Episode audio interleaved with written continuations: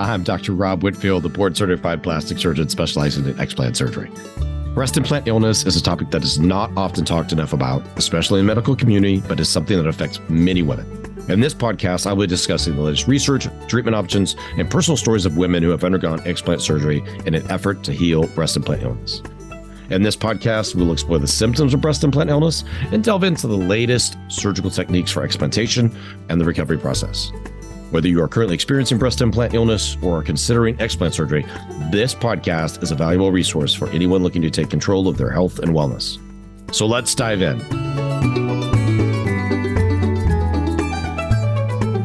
Hey everyone, it's Dr. Robert Whitfield, private practice plastic surgeon in Austin, Texas.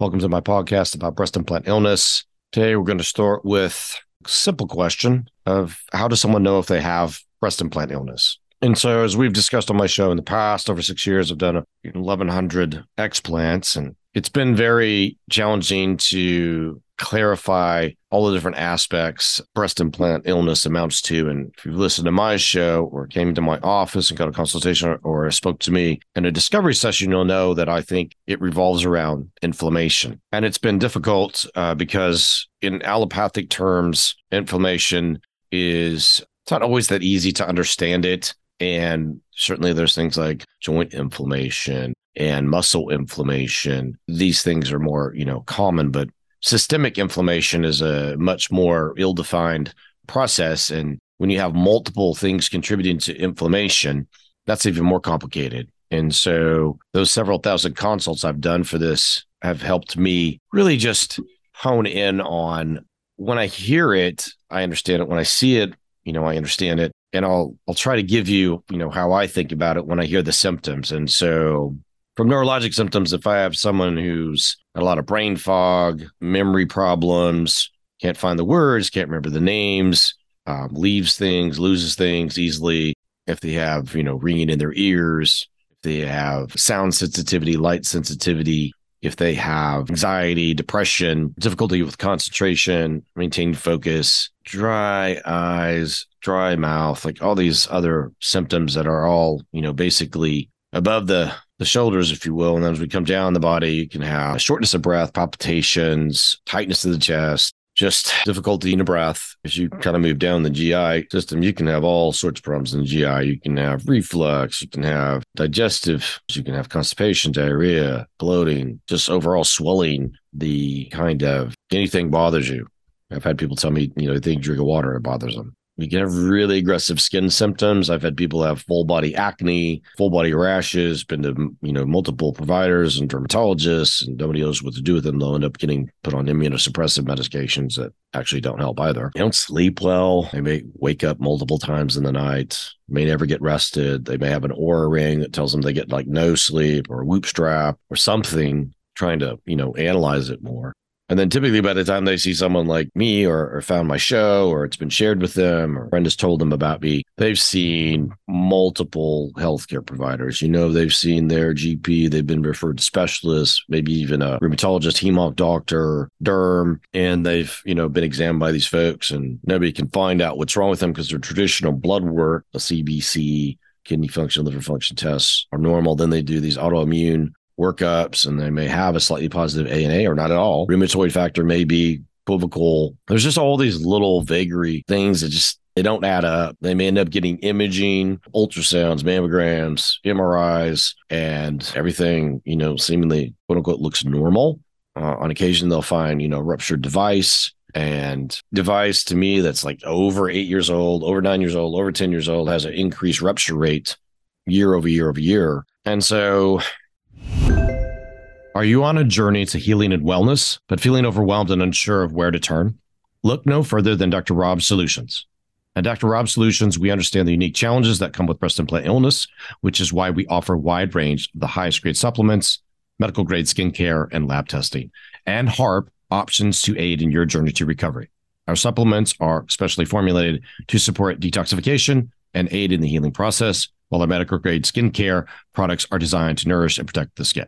We also offer a comprehensive lab testing to help identify any underlying health issues that may be contributing to your symptoms. And for those who are ready for explant surgery, we offer HARP options as well. Don't let the uncertainty and confusion of breast implant illness hold you back any longer. Trust the experts at Dr. Rob Solutions to provide you with the resources and support you need to take control of your health and wellness. Visit our website today to learn more and to order your products. Take the first step towards healing and wellness with Dr. Rob Solutions at drrobsolutions.myshopify.com. When I mostly did just cancer reconstruction, switched out implants around the eight to 10 year mark, kind of common. That's the way I was taught.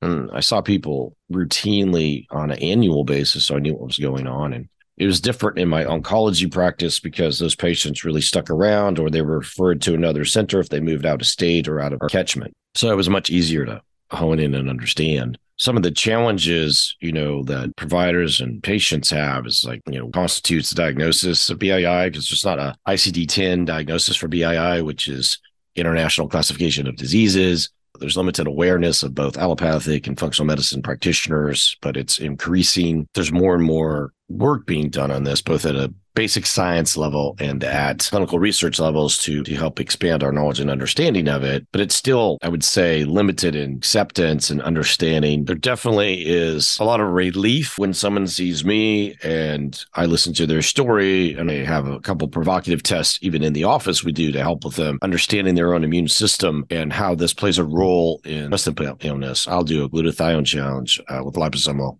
glutathione in my office, more often than not, it's really enlightening to folks that something as simple as that can help them understand how they don't really detox well. And if you don't detox regarding your your glutathione, then your your genetics really are telling me that you're really predisposed to environmental toxicity. That may be things like glyphosates, phthalates, parabens, benzenes. It may be mycotoxins from molds like ochratoxin or aflatoxin. It may be heavy metals as well. For instance, I have been exposed to arsenic where I grew up. The groundwater had a lot of arsenic in my system.